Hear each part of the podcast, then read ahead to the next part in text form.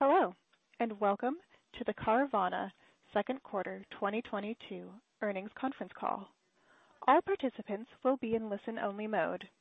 Should you need assistance, please signal a conference specialist by pressing the star key followed by zero. After today's presentation, there will be an opportunity to ask questions. To ask a question, you may press star then one on a touch-tone phone. To withdraw your question, please press star then two. Please limit yourself to one question and one follow-up. Please note this event is being recorded. I would now like to turn the conference over to Mike Levin, Vice President of Investor Relations. Please go ahead. Thank you, MJ. Good afternoon, ladies and gentlemen, and thank you for joining us on Carvana's second quarter 2022 earnings conference call. Please note that this call will be simultaneously webcast on the investor relations section of the company's corporate website at investors.carvana.com. The second quarter shareholder letter is also posted on the IR website. Also, we posted a set of supplemental financial tables for Q2 to assist investors in understanding the moving pieces this quarter with the consolidation of ADESA, and we've updated our operating plan deck to reflect the addition of ADESA. Both can be found on the events and presentations page of our IR website. Joining me on the call today are Ernie Garcia, Chief Executive Officer, and Mark Jenkins, Chief Financial Officer. Before we start, I would like to remind you that the following discussion contains forward-looking statements within the meaning of the federal securities laws, including, but not limited to, Carvana's market opportunities and future financial results that involve risks and uncertainties that may cause actual results to differ materially from those discussed here. A detailed discussion of the material factors that cause actual results to differ from forward-looking statements can be found in the Risk Factors section of Carvana's most recent Form 10-K and Form 10-Q for the first quarter of 2022. The forward-looking statements and risks in this conference call are based on current expectations as of today, and Carvana assumes no obligation to update or revise them, whether as a result of new developments or otherwise. Unless otherwise noted on today's call, all comparisons are on a year-over-year basis. Our commentary today will include non-GAAP financial measures. Reconciliations between GAAP and non-GAAP metrics for our reported results can be found in our shareholder letter issued today, a copy of which can be found on our investor relations website. And now with that said, I'd like to turn the call over to Ernie Garcia. Ernie? Thanks, Mike, and thanks everyone for joining the call. The second quarter was probably the most dynamic quarter we've had at Carvana. We shifted our priorities for the first time in company history to favor efficiency and cash flow in recognition of the changes to the market and the economic landscape, as well as to enable us to quickly adjust to changes in our industry that had caused our expenses to be out of balance with sales volumes. We also completed our acquisition of ADESA in a transaction that we believe will be transformative over time. First, I want to hit our change in priorities to favor efficiency and cash flow. We began to make the biggest changes inside the company in May. These changes have been significant. They've resulted in prioritization shifts across every group in the business. They've resulted in the creation of new processes to increase focus and drive progress on these priorities. While it is early in the execution of our plan, this is going very well so far. At Carvana, we've always set high standards for ourselves, and I think it's one of the reasons we've been pretty successful so far. In the long run, the ability to keep pressure on ourselves is probably one of the greatest differentiators in how groups of people perform. But there's no substitute for the focus and motivation provided by market and economic disruption. Everyone feels it, and difficulty reveals people. What is revealing about the people of Carvana is something I already knew and something I can't thank them all enough for. The people of Carvana care, and they don't shy away from a challenge. They're fighters. The people of Carvana are focused and making faster progress than we have made at any point in our history. They're working hard, but they're finding the fun in it, and they're making change they're proud of. And as a result, we are rolling out new capabilities, products, and processes at an incredible rate. Our plan is to continue until we reach our goals. This drove a lot of progress in the quarter in a short period of time. We grew units sequentially by over 10% and reduced total SG&A by 5% at the same time, causing us to drive cash SG&A down per unit by $850 in the quarter to $5,400.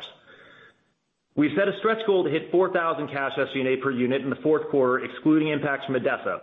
This is going to be a hard mark to hit, but so far we're on the path. From there, we will continue to our midterm goal of 3,000 per unit. We will keep pushing.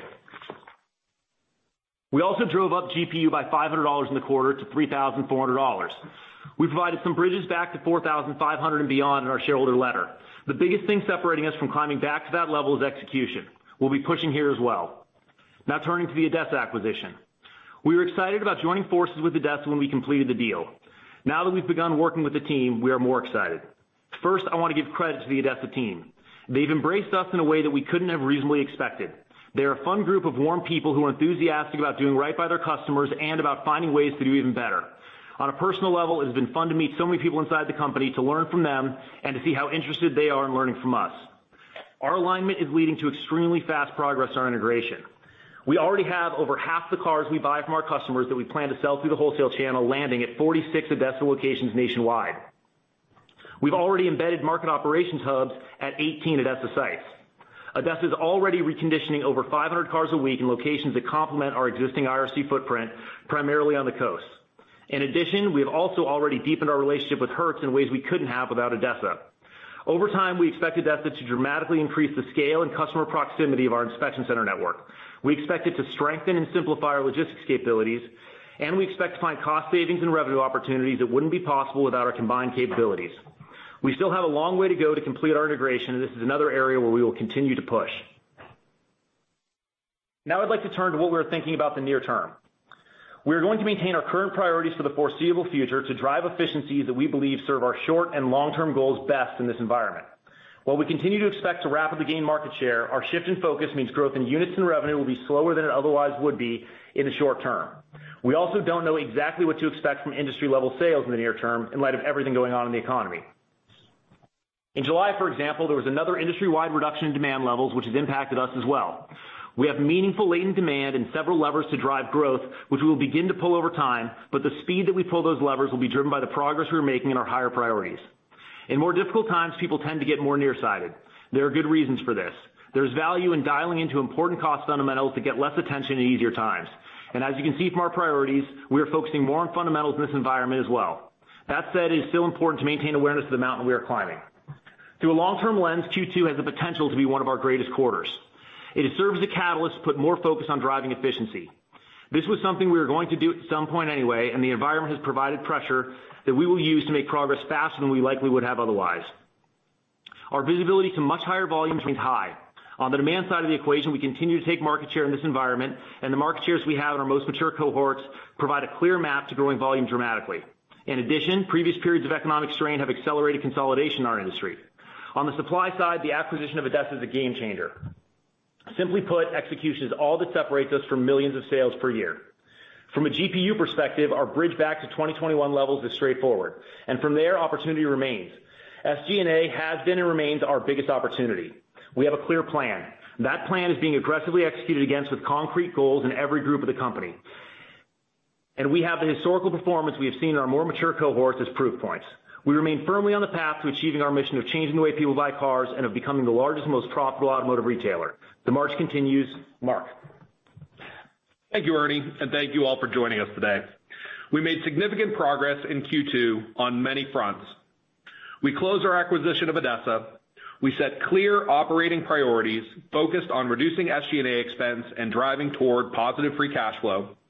And we made significant sequential progress on our key metrics, despite facing continued macro-related pressures and working through internal constraints. In Q2, retail units sold totaled 117,564, an increase of 9%. We gained significant market share in Q2 despite the impact of high used vehicle prices, rising interest rates, and other economy-wide factors on our industry. Total revenue in Q2 was 3.884 billion, an increase of 16%. Total revenue included 108 million from our acquisition of ADESA's wholesale marketplace, which closed on May 9. Total gross profit per unit in Q2 was 3,368, a decrease of 1,752 year-over-year, and an increase of $535 sequentially. Due to the dynamic nature of the current environment, we will focus our more detailed commentary on sequential changes. Retail GPU was 1,131 in Q2 compared to 808 in Q1, a sequential increase of $323. Retail gross profit included a $51 per unit impact from Ernie's 1 million unit milestone gift to Carvana employees and a $34 per unit impact from our May reduction in force. Excluding these impacts, retail GPU in Q2 was 1,216 compared to 884 in Q1. Sequential changes in retail GPU were primarily driven by higher spreads between retail sales prices and acquisition prices. Retail reconditioning and inbound transport costs were similar in Q2 and Q1, as we primarily sold vehicles in Q2 that were reconditioned prior to our cost efficiency initiatives. Wholesale GPU was $383 in Q2 compared to $219 in Q1, a sequential increase of $164. Sequential changes in wholesale GPU were primarily driven by a $43 impact from the ADESA wholesale marketplace, net of $128 of depreciation and amortization expense, as well as increased spreads between wholesale sales prices and acquisition prices. Other GPU was 1,854 in Q2 compared to 1,806 in Q1. Sequential changes in other GPU were primarily driven by higher customer rates relative to benchmark interest rates, partially offset by wider credit spreads and a change in loan sales channel mix. Looking toward Q3, we expect to sell loans in the whole loan sales format, but will maintain flexibility to optimize our channel mix as the quarter progresses. We made significant progress reducing SG&A per retail unit sold in Q2, with SG&A per unit excluding depreciation and amortization, share-based compensation, and ADESA declining by $942 compared to Q1. We expect to make continued progress on reducing SG&A expense in the coming quarters as we continue to focus on operating efficiency across all areas of the business. Adjusted EBITDA margin in Q2 was -6.2% compared to -10.2% in Q1, an improvement of 4 percentage points. Adjusted EBITDA excludes impacts from Ernie's gift of personal stock to Carvana employees, as well as other income and expense, which primarily includes changes in the fair value of securities. But it includes non-gift share-based compensation and expenses related to our May reduction in force. Adjusted EBITDA also included a -$2 million impact from the acquisition of ADESA, inclusive of $3 million of one-time expenses and the reallocation of $2 million of gross profit generated from Carvana Business that was internalized following the acquisition. Following quarter end, we began implementing changes that we expect to positively impact EBITDA contribution from ADESA by approximately $7 million per quarter by later this year. As a result of the way the teams have come together, all we have continued to learn about the ADESA business, the rapid progress we are making in integration, and the long-term opportunity that exists between our two companies, we are as excited as ever about our acquisition of ADESA. On June 30th, we had approximately $4.7 billion in total liquidity resources, including $2.7 billion in cash and revolving availability and $2.1 billion in unpledged real estate and other assets, including approximately $1 billion of real estate acquired with ADESA. We also ended the quarter with approximately 1.2 million annual units of inspection and reconditioning center capacity at full utilization, giving us substantial infrastructure for future growth.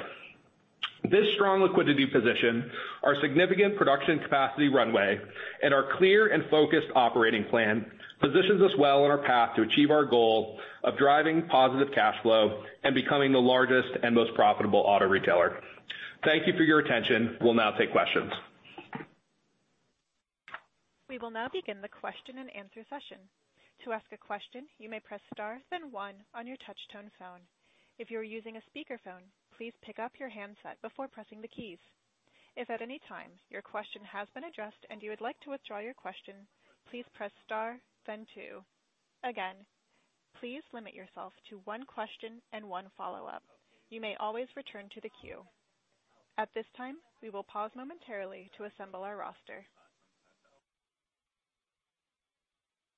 Our first question comes from Zach Fadem of Wells Fargo. Please go ahead. Hey, good afternoon. Um, Ernie, at the current level of 8,000-9,000 cars per week, should we view this as a fair characterization of demand for your business today, or more so a level that you're intentionally managing to as you shift the focus to profitability? And assuming it's the latter, can you talk about the level that units need to re-step up to in order to achieve the stretch SG&A per unit goal in Q4? Sure. So let's start with where units are. I think uh, in the second quarter, we grew units by 9% at a time when the market was probably shrinking by around 15%, give or take. So when you look at that, I think we did continue to take market share. It's certainly at a slower rate than we historically have, but still at a pretty fast rate um uh when you kind of really stop and take in. Um so I think that that's you know, something to be to be you know happy with in light of the circumstances. We have obviously changed our focus quite a bit, and that has real impacts. When we think about year-over-year growth rates, you know, a year ago, everyone across every group inside Carvana had their number one priority you know, just driving growth. Today, their number one priority is driving efficiency, Um and that has all kinds of impacts. You know, we talked about the logistics network, uh for example, in the shareholder letter that gives some examples, but there are examples like that um everywhere else. And and so I think there's there's certainly some impacts that are happening uh when you think about it from a year-over-year basis. I think when you look at it sequentially, I think there's some impacts there as well uh that take the same form in terms of the shift of focus. You know we decreased our marketing budget by about 15% quarter-over-quarter. Um that was certainly from elevated levels in Q1 that we're not interested in sustaining. Uh but nonetheless, it's it's a 15% reduction in in marketing spend you know, quarter-over-quarter. That's that's going to have something of an impact, all else constant. Uh we've also been purposeful about managing our inventory down. Um so from peak to more recent, we probably have around 20% fewer cars that are visible for our customers uh today than we had recently. Um again, all else constant, that would put a bit of a headwind on growth. I I think you know, we're making the choice today that we think enable us to drive efficiency as quickly as we possibly can, and we think that's the right thing to do for the business, and we're making a lot of progress as a result. And that's uh that's the way that we're prioritizing things. I think when we think about kind of what the opportunity is long term, I think, you know, honestly, it's the exact same way we would've thought about it six months ago or 12 months ago. I don't think there's really anything different. You know, we have years and years of history across hundreds of markets of continually gaining market penetration, and I think extrapolating off that's not super hard. And then even in this environment with the focus change, we've continued to take market share. So I think from a long-term perspective, we don't really look at it differently, and I think you know, we're certainly um, you know, reducing the speed at which we're growing today given the shift in focus. Our hope and belief is that by getting more efficient, it makes it easier to grow faster in the future because you have kind of less work to do per sale. And so you know we'll hope to get that back um over time at some point. I think when we look to our goals, you know, we there's kind of two ways that we can make uh progress toward you know 4,000 cash SG&A ex ADESA. I think you know one is just general progress in the business and driving more efficiency, and one is certainly getting more units um you know so we can uh kind of you know have more units to have our fixed cost flow over. Um and I think both are very powerful. Um the first is probably sufficient to get to that goal. It's probably insufficient to get to that goal in the fourth quarter. So you know, without growth, you'd probably expect that to push out further in time. Uh, we don't want to, I think, specifically give um, thoughts on exactly what we expect growth to be as we head through uh, the next couple of quarters. I think our expectation of of stretching to get that $4,000 goal, it does have uh, gains in both areas, but the primary focus is efficiency throughout the business. Got it. That all makes sense. And in terms of your SG&A run rate in dollars, it looks like the primary step down sequentially was pretty much all advertising. And as you look to Q3 and Q4, can you walk through how the reduction in force impacts the comp and benefits line and maybe pinpoint specifically how the SG&A dollar decline should should trend from here, and then what the synergies from ADESA um you know for the for the logistics or market occupancy lines, how those flow in as well? Sure. So um I'll hit that one. So I think our, uh, you know, just as a starting point, we did um, see pretty meaningful um, SG&A dollar savings in Q2 uh, relative to Q1. I do think those came across multiple buckets, including um, you know, I think uh, you know, total payroll declined by you know, on the order of $20 million. Advertising came down by you know, on the order of $25 million, slightly less. You know, other SG&A also declined. So we did see you know, declines across multiple buckets looking from Q1 to Q2. and I think you know, that's due to all the things that we've talked about around you know, looking to um you know, drive efficiencies. Certainly, the reduction in force um impacted the payroll number. And so uh but I do think we're seeing uh gains across multiple areas of the business. You know, one number uh, that stepped up from an SG&A spend perspective um, was logistics in Q2 relative to Q1. I think a big portion of that step up was related to um, uh, third-party um, transport services uh, that we used in Q2 to work to to clear certain backlogs out of the logistics network in areas that were particularly constrained. Um and so you know, that's something, that's an expense that we bore in Q2, but don't expect to bear to nearly the same degree um in Q3. So That's uh one particular example. You know, as we're looking out over the rest of the year, we really do see opportunities across all areas of the business to continue to uh drive SG&A efficiency. And so, you know, we will be looking um we will be looking to do that across the business. Um some of the bigger buckets I do think, you know, continuing to uh match staffing levels to volume, um I think you know, would be one of the bigger ones there. Uh but we do see many opportunities. Overall, I would say, you know, obviously we're we're very pleased with our progress on SG&A per unit in Q2, um, bringing it down by on the order of $1,000 quarter-over-quarter. Uh, um, we're excited about the progress that we we hope to make from here. The next question comes from Sharon Zackfia of William Blair. Please go ahead. Hi, good afternoon. A question on um, reconditioning and inbound transport. I know it was kind of similar in the second quarter to the first quarter, and there's obviously a timing lag here. But you know, given the work you've done, where is that running now um, in terms of improvement? I'm assuming on cars reconditioned today and transported today, it's no longer a $600 delta. And then secondarily, I just wanted to, as you've shifted focus as a company to cost, how have you changed like the incentive structure within the organization? Sure. I'll try to take those and then feel free to jump in if you'd like, Mark.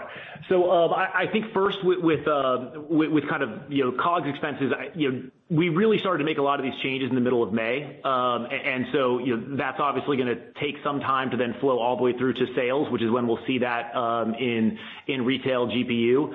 Uh we're making a lot of progress um in those underlying expenses, just like we are in SG&A. And you know, so those those will show up over time. Uh we expect to continue to make progress there. And then you know the SG&A kind of flows through immediately as you get the progress, whereas the COGS benefit, you you, make the progress, and then you have kind of the time lag until you sell the car, and then it flows through. So there there's kind of is a delay there. Um, and, and, again, you know, those those kind of uh, cost reductions really just started over the last month and a half. Um, in terms of focus inside the the organization and and kind of incentive structure, I would you know, say in many ways it's it's similar. It's just the projects that we're kind of pulling off the wall are different, and they're they're cost-focused um, instead of being growth-focused. Um, I think we have implemented a number of different processes that we're finding really efficient um, inside the company. You know, not to dive into too much detail, but but you know, across every group in the company, we've got very clear projects. We're doing, I think, a better job than we have in the past, narrowing our focus on those that are most likely to make the biggest impact the fastest. You know, we've got every group meeting together on on Monday and reporting the progress against expectations every single week. You know, on Tuesday, we're we're getting all of our operational groups together, and we go through uh how each group is performing relative to other groups internally, so we make sure that we can take full advantage of internal benchmarking. Um and then obviously, a lot of work is happening the rest of the week as well. I think, you know, really it's it's more about uh the projects that we're pulling off the board. We've always had a lot of areas uh that we wanted to work on. It was just a question of what we prioritized. Um and so I think our priorities have changed, but I think we've also implemented some processes that um have driven additional focus um and attention and accountability and speed. Uh and I really do think the results of that so far have have been pretty great. Um yeah, I think just it's hard to put this in a model, but but we have a project that we rolled out, for example, the last couple of days. Just you know, kind of sitting in the room with the team as that was rolled out, and there were you know people across many different offices on a Zoom call with 50 people going back and forth, talking about the statistics in real time of how this new product was working. Uh it was it was really cool to see. And you could see on everyone's faces there was just a lot of pride in what they had built, and that they had built it fast and rolled it out quickly. Um, like I said, that's a hard thing to put in a model, but it's probably the most valuable thing over time because that just compounds um, over and over again. And I do think that uh, you know, as we've gone through this change of focus, the people inside Carvana have done an unbelievable job embracing that, getting excited about it, and then pushing very hard. And I think that the enthusiasm and speed with which we're getting things done is is something that I'm extremely uh, excited about and grateful to the team for. The next question comes from Michael Montani of Evercore ISI. Please go ahead. Hey, um, thanks for taking the question. Uh, first, I was just hoping if you could give some incremental color around the consumer in terms of maybe what you're seeing in demand trends for high income versus lower income, and then also if there's any um, impact in terms of credit availability, uh, and/or you know um ASPs of the vehicles that you're selling, if there's kind of a noteworthy divergence in trend there for high versus low price tag units. Sure. I don't know if we have anything too interesting to share here uh versus what we've shared in the past or what you might expect. But I think in general, the trends are as you'd expect. I think you know we're seeing Um, higher incomes in general um, kind of you fare a little bit better in this environment. Higher FICOs in general um, fare a little bit better in this environment. All is constant, that's you know leading to higher purchase prices. It's leading to um you know differences in uh you know mix and attach rates for for finance and products uh, like that. So I mean I think the impacts that we're seeing are probably those that you'd expect. I think you know from a credit perspective across you know automotive, I think in general, if you know most finance companies continue to see pretty strong performance. I think there's uh, been a slow drift back to more normalized 2019 levels off of kind of what was absolutely exceptional performance um in 2020 and 2021.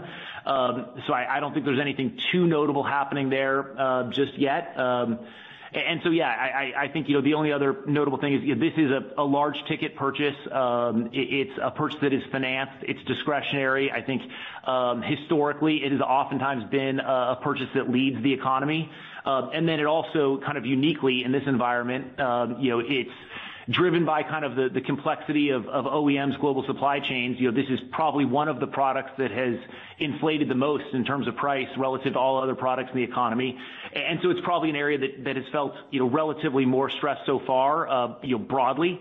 Um you know that's that's not great you know, when you're looking at it uh in hindsight, but I think when you look at it you know, from a forward lens, it's debatably uh good news because you know it's it's hard to say exactly what's going to come from the economy here.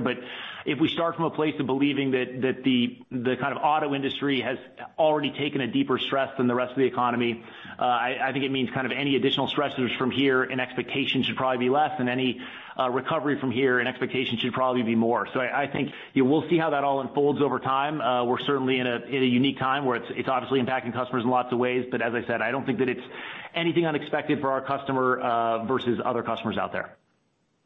Just in terms of pricing, just curious if you all have a view that we may see uh, flat or even decreasing uh, retail pricing from here. And if we do see retail prices decrease into the back half of the year, does that make it harder to reach the GPU goals that you've set out, or have you already kind of planned for that? I I think that's hard to say, but I do think, let me give you first just a fact. I think we have seen depreciation kind of return to the market um so far this year. So so that is something that, is occurring. Next is is something of a mental model. It's not totally dissimilar from what we just discussed, but I think given that car prices have inflated more than other um you know, goods and services, it is probably likely that on average, they will depreciate faster in the future to kind of you know get back into alignment with their relationship with other goods and services. So I think that's a reasonable expectation. I think you know whether or not that has an impact on um on you know retail GPU is a little bit less clear than you might think because it's largely a function of what are dealer expectations. You know historically, when there's more depreciation, you see a bigger spread between wholesale prices and retail prices because uh you know dealers are in effect kind of you know building in the expected depreciation into the price they pay for a car at the wholesale market. To the extent that occurs, you could see decreasing prices without uh you know, noticeably decreasing retail GPUs. Uh to the extent that depreciation is unexpected, I think you know, you could see decreasing GPUs as you go through that period. On average, you have seen kind of the former. You've seen basically you know, flattish um you know, retail GPUs as car prices have decreased.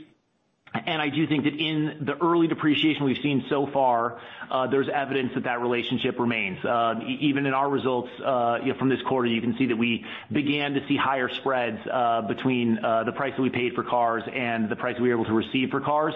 And so I do think there's some evidence of that spread widening again. Uh obviously, that's you know, we don't know exactly how that'll play out, but that's how it's historically played out, and there is some evidence it's playing out that way now as well. The next question is from Chris Bottiglieri of Exane BNP Paribas. Please go ahead. All right. Hey, guys. I think you kind of beat me to my first question a little bit there. But um can you give us a sense, like obviously the $600 didn't flow through from the logistics and reconditioning, but you did see like, frankly, pretty good improvement sequentially in a retail GPU. Um and you seemed to highlight market improvements there. Is that all just kind of what you cited a second ago on on kind of movements in wholesale pricing, or were there other factors that led you to kind of expand that retail GPU $400 sequentially? Sure. So I'll take that one. I think we were very pleased um, with our retail GPU um, progress in the quarter, frankly. I think uh, it was a nice step up, once adjusting for um, our reduction in force and earnings gift, you know, 1,216 in the quarter, uh, meaningful step up from Q1. Um and so I think we feel really good about that number in light of the fact that we still have, you know, I think that number includes very elevated um, reconditioning and inbound transport costs. And so I think we, you know, we view that as a real positive. I think what were some of the sequential drivers? So one simple one is um, about $100 of the sequential gain. You know, we had lost about $100 of shipping revenue per unit in Q1 due to refunds driven by significant logistics network delays. Um we basically got that back in the second quarter. Um so that was part of the sequential bridge. Um a second part of the sequential bridge is, um you know, Q4 2021 was a really um a really high price time to be purchasing cars. Uh and so as we moved away from Q4 2021, I think, you know, that had a a positive impact on retail GPU, where, you know, in Q in Q1 we were just selling more cars that were purchased in Q4 than we sold um in Q2. You know, Q4 was a very high price time to be purchasing. So that that was a favorable uh impact going from Q1 to Q2 as well. I think those are the big impacts. Um, you know, I think uh, yeah, I think uh, those were the primary impacts um, yeah, in Q2. I and I think leaves us feeling in a pretty strong position uh, in light of the opportunities that we still see on the cost side of GPU. Gotcha. That's really helpful. And then just an unrelated question. Um, if I look at the ADESA financials, like best I can tell, it looks like if I take kind of like the 7 million improvement and kind of like double the quarter to date ADESA financials, it seems like you're probably running 13 million a quarter on ADESA profitability, which I mean, a tad below the 100 million you were targeting. And I know volumes declined sequentially, but so I guess my question is, with that long preamble, is like, is this a good run rate for profitability until volumes improve, or is there other reasons to be more positive on kind of profitability ramping ADESA near term? Sure. So I think, you know, we tried to provide some guidance in our uh in our in our deck, our operating plan deck, um of kind of around 100 million as being uh a good kind of ballpark estimate um for where ADESA would be. I think, you know, we're we're clearly at a trough um for uh for kind of the auction business today. It it's or I don't wanna say necessarily precisely the trough. We're at a low point relative to recent history um for the auction business. For ADESA in 2019, they were at approximately 1.8 million units, uh you know, per year, which is obviously a very large number. They're on the order of 1 million shy of that today. I think, you know, there's plenty of room uh for the business to to continue to improve from here. I think a reasonable way to think about um how it might improve from here is is to kind of look back to 2008 and what occurred back then. Uh in 2008, you know, the the units dropped by actually a lesser amount because it wasn't really kind of a perfect storm for auctions like the last couple of years has been. And then it took about five years for all the volume to come back as the OEMs, you know, got their production back up after bankruptcy and everything else. I think the fundamentals were not as severe. Um, the technicals were more severe um, in the auction business, um, kind of this time around. And so I think there's potential that the recovery could be faster, but I think it's hard to know exactly how quickly that'll occur. I think a good heuristic for thinking about what flow through looks like in that business is probably something on the order of $250 of kind of incremental EBITDA per per unit is probably a reasonable way to think about it. Uh and so I think when we look forward, you know, we we don't quite know if we're exactly at the at the trough for uh for auctions, but I think there's lots of reasons to be um somewhat optimistic. You know, there's there's some indications that OEMs are starting to increase their production. You know, car prices are starting to dip a little bit, which makes it a little bit less likely that any given franchise dealer is gonna keep every kind of off-lease car like they have been. Um, you know, OEMs are starting to sell more cars to rental car companies. Um which rental car companies are normally big sellers. I think there's there's room for finance companies to start selling more cars as well. So I don't think we know exactly how that'll play out, but but I think you know, over time, there's certainly room for volume to continue to come back, and and ADESA's built a great business with a lot of great customers, uh so they're well-positioned uh when it does. And so I think there's room for it to certainly move you know, materially beyond um kind of, you know, what our kind of medium-term average expectation um of 100 million that we put in that deck is. So we still think that kind of on average, that's probably a reasonable way to Um, think about what the earnings power of the business is. And then obviously, there's a ton of things that we're extremely excited about in terms of the way that we're working together. You know, our integration really is going very well. I know I said it in my uh prepared remarks, but you know, we closed that transaction two and a half months ago, and we have cars on the ground in 46 locations. Uh you know, we have people that are actively working, uh, you know, dropping off retail cars, picking up um cars we're buying from customers out of 18 locations. Those numbers are growing quickly. You know, we've already started to ramp up production in coastal locations. Uh you know, there's a lot of cost savings there as well. When we buy a car from a customer and we're able to drop it off at a nearby ADESA instead of running it through our logistics network, we can save pretty material dollars per transaction there. Um and it also dramatically simplifies our logistics network. There's a ton of gains there. You know, I talked about some benefits that we've had with some partners where we've been able to do things that we couldn't have otherwise done. So I do think that just the deeper we get into the ADESA transaction, the more excited we get. Um you know, not just about the extremely exciting long-term opportunities around reconditioning and logistics, but also around the near-term opportunities of just ways that we can be more efficient together. And again, I do want to give the team credit there. You never know exactly how uh integration is going to go. I think you know when you do an acquisition, then you kind of you know walk over to the other side when the deal closes, and you get to go meet all the people and and and have your first couple conversations.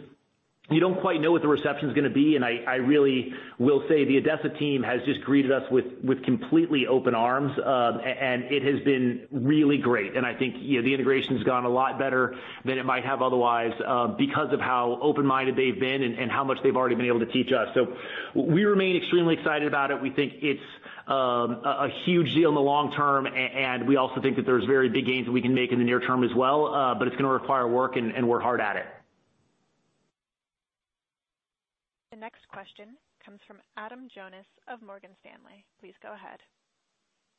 Hey, everybody. I just had a question about working capital, specifically inventory, which of course just declined very substantially, about 466 million. I believe that number includes ADESA in there, so correct me if I'm wrong. Um so is that a level that you feel is is kind of normal to finish the year with? Was it do you see it as kind of more correcting from what was the last couple quarters of just you know, your the issues between COVID and IRC bottlenecks, and now you're at a normal level? Or you know, is is that or is there some kind of making up to do, and you need to have like a flow out again in order to achieve the volume that you want?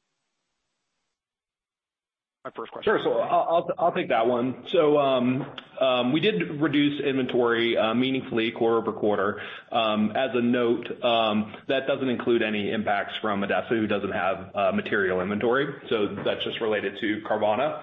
I think the the main way to think about that is, we talked a bit about this on the Q1 call, but you know, we did meaningfully overbuild in various areas of the business.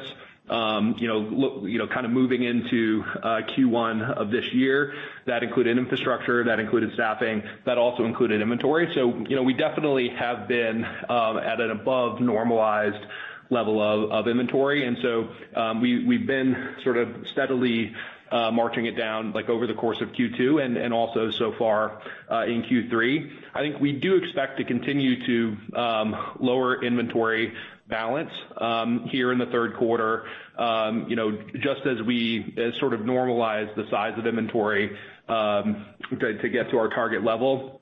I sort of think of our target level as somewhere in the $2 billion-$2.5 billion range. Um and I think um you know I think we'll continue. We were above that at the end of Q2, I do think we'll continue to to lower that just to get inventory size in line with our targets, uh uh you know, aligned with the rest of the business. So I think that's one point.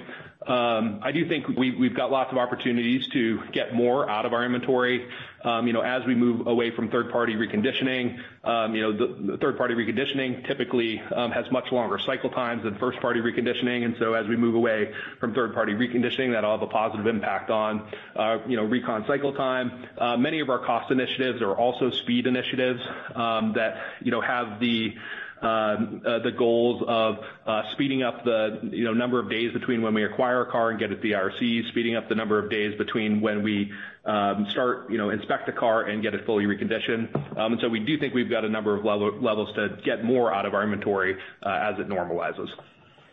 All right. That's very clear. Um, just a follow-up then, housekeeping. How many cars did you have in inventory at the end of 2Q in terms of units, and how'd that compare to 1Q? Thanks. Sure. So the um so we don't report that number specifically, but we did see a unit decline in inventory as well that was, you know, think of it as approximately in line with the balance decline.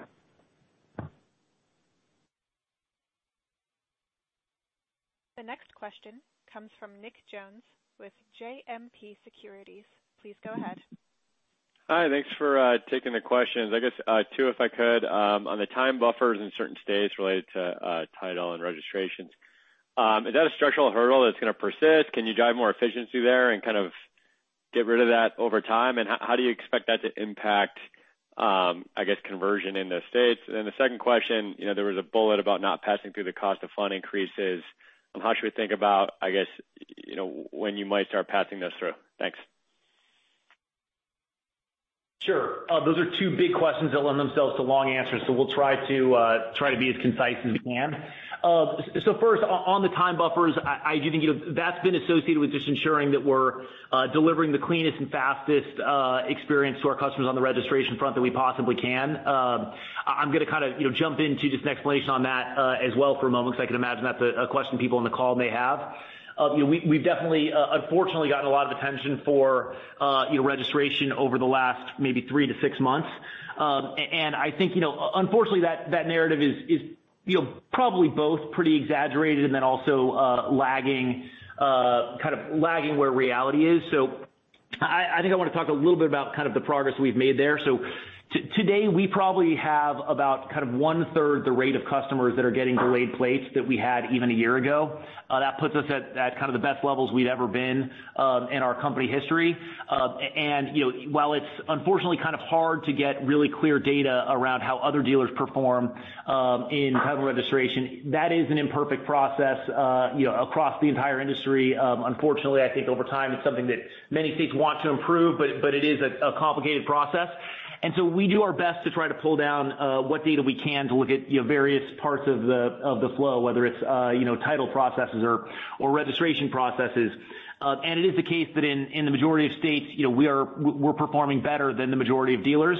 And so I think that's something that, that we're generally you know pretty proud of. We think we're especially proud of that in light of the fact that in order to give our customers a seven-day return policy and a nationwide inventory, we oftentimes take on more complicated underlying registration tasks. And when you control for the complexity of that, um, you know, we're sort of you know, better again uh than most dealers out there. So I think, you know, again, the team has done a great job. I think the way that we're executing today is better than we've ever executed in the past. Um and it's a level that we're proud of, but um but certainly not satisfied with. We're going to continue to push, and we've got Um, a lot of improvements in process, a lot of additional improvements in product um, that we're rolling out to make sure that we're getting all the paperwork that we need to from customers, that it's clear to customers uh, what to upload and what to have ready at the time of delivery, et cetera. Uh, we're working on all those processes and I think continually getting better um, all the time. We're also working to improve the system. We're working with several states as partners. Um, we view the states as partners, and many states uh, view us as partners as well. Um, many of these states have registration modernization initiatives underway. And so we proactively work with them on those. We've been part of legislative change in a number of states. Uh, we've seen policy changes in a number of other states as a result of our involvement. And so I do think this is something that's actually continually um improving. Uh and I do think it's something where we do expect those buffers uh to go away over time. Um so so we think you know it's hard to predict exactly when we'll be pulling those back, but the expectation is absolutely that we will pull those back over time. Uh and then you certainly that does impact sales conversion. There's there's no question that faster delivery times impact sales conversion. And when we add these time buffers, uh the form it takes to a customer is just they see a longer delivery time, and so that does impact uh conversion, and and we expect to continue to make progress there um over time. Uh on the interest rate changes, what I would say is, we have passed through some interest rate changes over the last um you know many months. Um if we go back to when interest rates started to to increase in the back half of last year. Um but in general, when interest rates start to increase, uh you know, we tend to see finance companies, uh ourselves included, pass through those increases in benchmarks or risk spreads a little more slowly than they show up. And I think that's where kind of you know the term interest rates are sticky comes from. The the sum of interest rates, uh interest rate increases, both benchmarks and risk spreads, has not yet uh been passed all the way to consumers. I think it's hard to say exactly what will be the smart uh you know rate for for that to be passed through over time. In many ways, it's a function of what other finance companies are doing. Uh you know, we obviously don't have perfect data on what other finance companies are doing, but we do have pretty um good data there. And so, you know, when we kind of monitor many different kind of larger banks and financial institutions, we've seen a lot of those institutions start to raise interest rates, really starting in March and April, kind of a couple months after we did. Um and we tend to see them, you know, over the last several months, raising interest rates by you know something between 25 and 50 basis points, give or take, um, a month, which actually you know can make a pretty big difference pretty fast. So we don't know exactly how other finance companies are going to react. You know, we'll continue to monitor uh elasticities and try to make smart decisions about how we're handling Um, interest rates on our side. But certainly, we've seen an increase in benchmarks and spreads that has not been passed all the way through, and then we try to provide some math uh, to make it straightforward for uh, investors to understand what the impact of that is, uh, holding all else constant. And we're obviously hopeful that over time that comes back. The next question is from Seth Basham of Wedbush Securities. Please go ahead. Thanks a lot, and good evening, and thanks uh, for all the great information. I have a follow-up question after the last question that was asked. First, as it relates to the titling registration challenges, are there any states where you are not able to currently sell vehicles because of those challenges? And then secondly, uh, are there any issues currently with uh, selling vehicles that don't have clean titles? Sure. So there are no states where we're not able to sell vehicles today, Um and no issues with the uh, the clean title uh, issue as well. Um, I do think, you know, over time, these things can periodically pop up. You know, we recently had Illinois pop up. Um, you know, we were excited to have um, a judge kind of, you know, give us time to make sure that we were able to work with uh, the state and make sure we could resolve you know, some of the maybe miscommunication disagreements that that we've had. Um so we look forward to working with them. We we kind of you know share the same goals that they've got. You know, the the regulators in all these states just want to make sure the customers get the best registration process they possibly can, and that's a goal that we share. So we look forward to working with them, and our hope is that we can partner with them in the same way that we've partnered with many other regulators in many other states. Um I you know I also say that you know as, as part of that, something that, sometimes good things can come out of a more difficult situation, but something that's great that came out of Illinois is you know, when we were shut down for a period of time there, as we were kind of you know working to resolve some of these misunderstandings with the state, uh, we did reach out to customers and ask for support. And in 48 hours, we had 6,000 customers um sign a petition of support. We had thousands of comments uh that came in supporting Carvana. You know, since then, we've had thousands more come in as well. I think you know, that was a powerful uh you know kind of message from our customers that certainly customers across the country and in the state of Illinois and all other states as well are really you know, loving the Carvana experience. Those are people that are intimately familiar with our process that kind of instantly came to our aid there, which I think was a great sign. And so I think periodically over time, there's certainly risks that we'll run into these uh you know, w with a state here or there. But uh in general, we've we've got a great relationship across states, and we view the states as partners, and our goal is to make sure that we continue to evolve all those relationships so that we can view all the states as partners, and they can view us the same way. Great. And as a follow-up on the financing business, uh, can you talk about the channel mix shift for selling your finance receivables in the second quarter? Uh, how much did you sell to Ally? What's the remaining uh, availability with that agreement? And then um your decision to potentially sell whole loans in the third quarter, what's driving that? Sure. So so what I would say is, I think, you know, whenever we've thought about um, where we're going to sell our receivables, we're trying to balance maximizing proceeds and uh, minimizing kind of cross-time volatility. I think that's that's always been our goal. That's been the reason we've set set up uh, kind of a platform that enables us to move in both directions. Um and obviously, you know, there's there's been a lot of a lot more noise, I think, across financial markets um, over the last many months than than there has been in quite some time. Um and so I think, you know, and a form that basically takes is is that increases volatility um in in a process like a securitization. And so what we elected to do is kind of in this environment, I think we're kind of leaning more in the direction of reduced volatility than we are in the direction of maximized proceeds. And we elected to uh you know work with Ally to to purchase more of our loans, which is something that we did in COVID as well with very similar motivations. Um and I think that that's a relationship that we feel has worked out great for us and that we hope and believe that they believe has worked out great for them as well. Um so I think that's the way that we generally think about it. We make sure that we always have access to all the different channels, and we're monitoring what our expectations would be in each channel, again, in both of those dimensions, both expectation and kind of volatility around that expectation. I think as we head through the rest of the year, it's hard to know exactly where things are going to go. It is a pretty dynamic kind of macroeconomic backdrop, and these markets can be sensitive to um, you, you know, the way the data flows in across that backdrop. I think several weeks ago, the ABS markets uh, were in rougher shape. I think the last couple weeks have actually been very good in the ABS market. So we'll continue to monitor those markets and try to make the best decisions that we possibly can. Uh, but our baseline expectation today uh, is to continue to lean more in the direction of pooled loan sales. Uh but again, we want to ensure that we have flexibility uh, to exercise um, whatever freedom we think is the right choice to make uh, as we move through the rest of the year.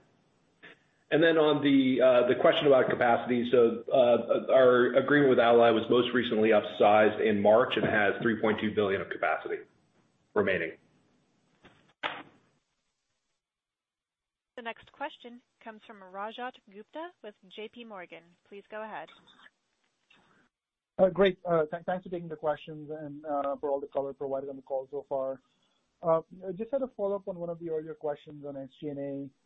Um, so, what happens when you get to the $4,000 target? Um, one of the questions we get a lot in trying to address is, once you get to that 4,000 and you continue to reduce that even further, how should we think about growth?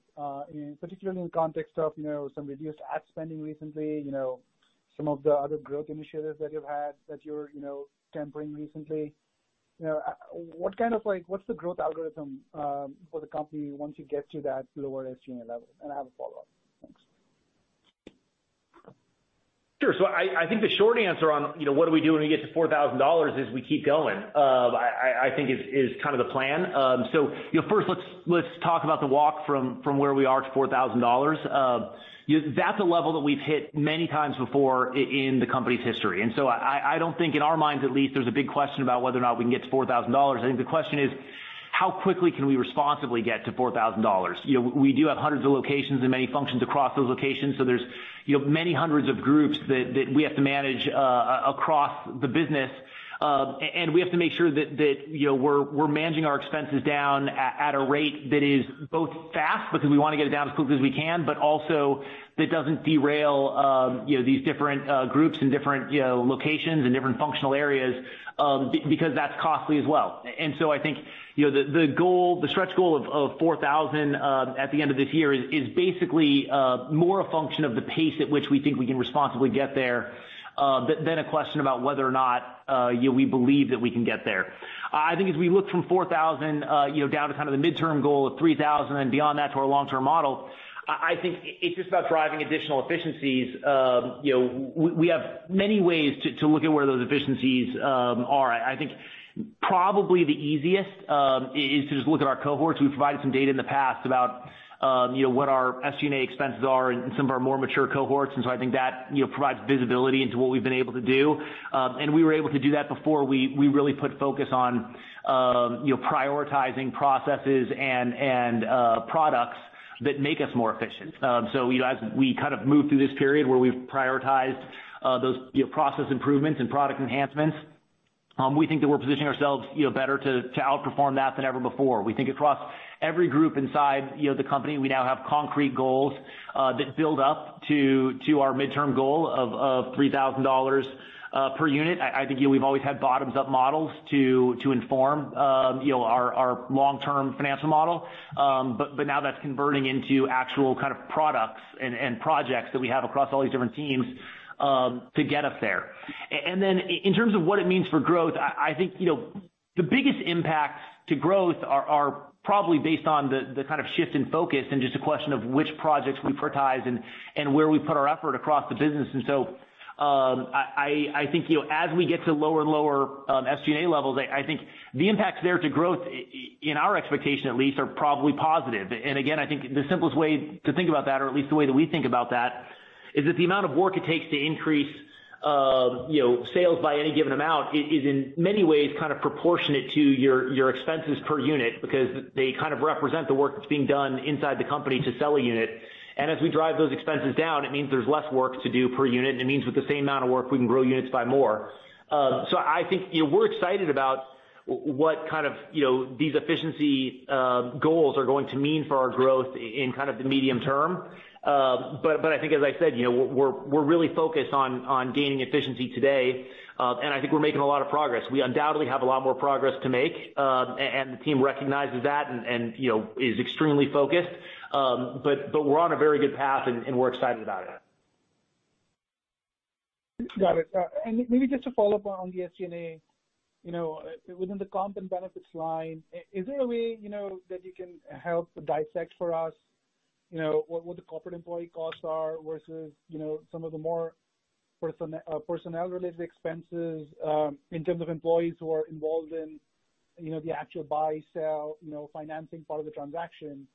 You know, any metric you can share around efficiency there, you know, you know, transaction time per sale or you know, employee hours per sale or something of that sort? And where are we today, and where do you expect to you know, get to as you get to your you know, 4,000 or you know, the 3,500 target next year? Thanks.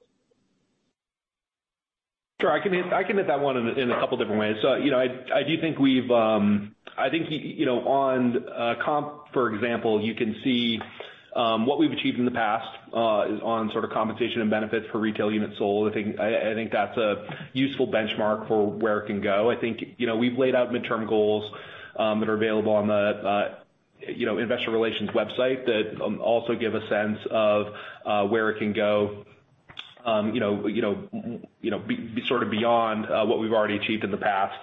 I think um and so I think those are hopefully helpful helpful resources um, for you uh, on that question. I think you know in terms of what we're seeing from an efficiency perspective, you know, we're we're absolutely seeing um, efficiency gains throughout the business. I think our teams are working um you know, every day on those efficiency gains, and I think we're seeing things you know, like hours per uh delivery uh is coming down, Um and and sort of that, you know, the the, uh, customer care um you know, phone time per sale is coming down. Uh those are a few examples. Um you know, utilization in the logistics network is going up. There's and there are many many more. That's just a few. Um but I do think we're seeing very positive trends in some of these efficiency metrics that we've been focused on over the last several weeks um, or slightly longer. And so I think some of those um, internal metrics um, that all of the teams are focused on, we're feeling really good about the way those are trending. The next question comes from Colin Sebastian of Baird. Please go ahead. Uh, thanks. Uh, good afternoon, guys. Thanks for squeezing me in. Um, I guess I was going to ask about sort of the whole process of managing the process improvements, but I think that maybe uh, takes a little too long to answer here. Um so instead, um, as follow-ups, I guess first off, um, what in terms of not using the ABS market, is that factored into the GPU, or what's the impact on other GPU if you do not access the ABS market? Secondly, um, in terms of widening the scope of inventory to capture more value-priced cars, uh, you know, uh If that if you are doing that, um, are you seeing more demand uh, through the mass market uh, part of the funnel? Um, is that something that you're marketing against, or does that sort of that traffic sort of naturally come to the website and the app? How does that work? Thank you. Sure. So um I think on the first question, so uh you know, the way we've we've always um thought about this is you know we have a two-channel strategy for monetizing our loans. Um you know, we use the securitization market, um and then we uh sell loans through whole loan sales or forward flow agreement. Um and I think the way we think about that two-channel strategy is that it balances economics and stability. And what I mean by that is, you know, typically in the securitization market, um you know, you see um better monetization, um but the securitization market involves more variability. Um and so the you know, forward flow and whole whole loan sales um you know, typically have uh lower monetization, um but add a degree of stability. So that that's basically the way we thought about it. Um you know, in terms of our forward-looking expectations, I think you know, we plan around um expectations Um, for um, ABS um, or for uh, forward flow or whole loan sales. As we laid out in Q3, you know, uh, our current expectation is uh, we'll be selling loans in a whole loan sale format. But we'll continue to evaluate as the quarter progresses. And then I think there's certainly demand for lower priced cars. I think that's definitely something that's true. There's basically just a dearth of lower priced cars out there industry-wide today. It is also true that that um you know those that are seeking higher priced cars are probably less impacted by the economy, at least so far in in kind of the form that this thing has taken so far. In terms of like demand across cars, it's, um I would say it's shifted to cheaper cars less than you might expect um in light of kind of the desirability of those inexpensive cars, but then also um kind of the relative strength of the higher income consumer, uh, which offsets that to a degree. But I think you know, we're continuing to push in that direction. We've got a number of initiatives to make sure that we're able to provide our customers with a diverse set of cars uh that fit their needs across all different dimensions that matter, including price, and working on different product enhancements to make it easier for customers to afford cars in this difficult environment when when prices are high. Um so I think that's an area that will continue to get focus from us. Um and it's an area where we've we've made progress so far and plan to make more progress going forward.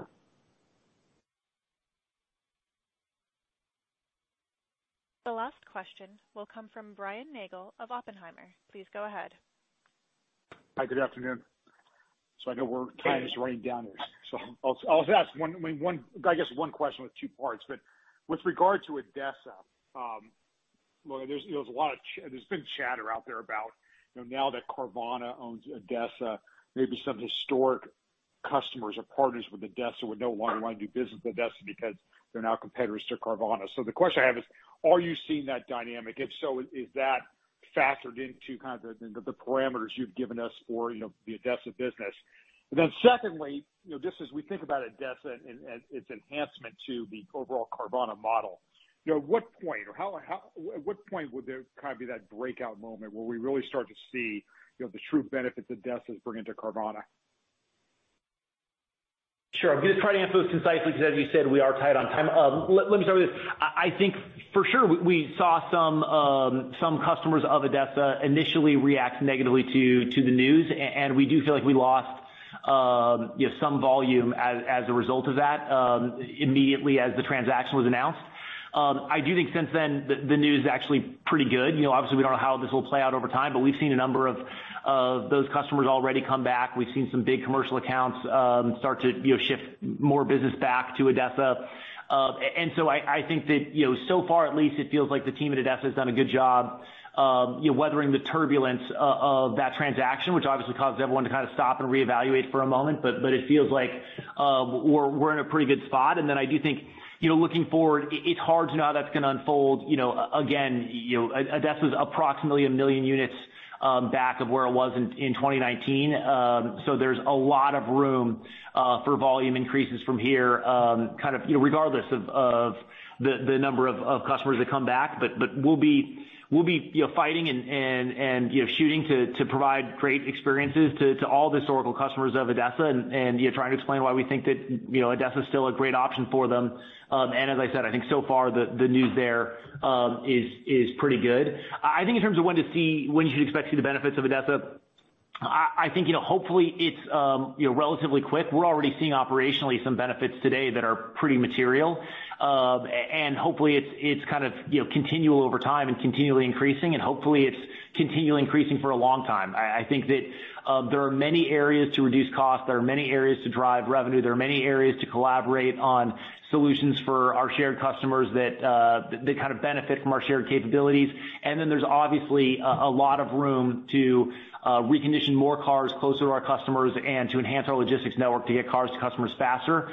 Um and I think unlocking all of that is a many many year plan that we're excited about running at as quickly as we can. Uh and we're excited to do it with the team at ADESA.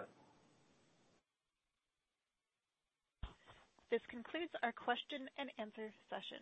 I would like to turn the conference back over to management for any closing remarks. Perfect. All right. Well, thank you everyone for joining the call. Uh, to everyone inside uh Carvana and ADESA, thank you so much for everything that you guys have done. Uh the last several months have been dynamic, I believe was the word that we used in the prepared remarks. Um you all have you know felt that and seen that, and I think that people always have to decide how they respond uh to any kind of adversity. And I think the way that people inside Carvana have responded has been uh unbelievable. I I think we could not ask for more. We couldn't be prouder to be working side by side with you guys. Uh the progress that we're making is exceptional. I hope you're proud of what you're doing. If we keep our heads down, we're going to continue to make a lot of progress really quickly. Uh and that has has been awesome to see and is exciting for the future. For the ADESA team, uh, we've done this a couple times now, but I really do just feel extremely grateful um, that you have embraced us in the way that you have. Um and I think that hopefully we're both seeing the gains from that. Um, I think it's showing up in the results already, and we're excited about where we can go from here. So we look forward to continuing to work with you. Um, thanks, everyone. We'll talk to you next time. The conference has now concluded. Thank you for attending today's presentation. You may now disconnect.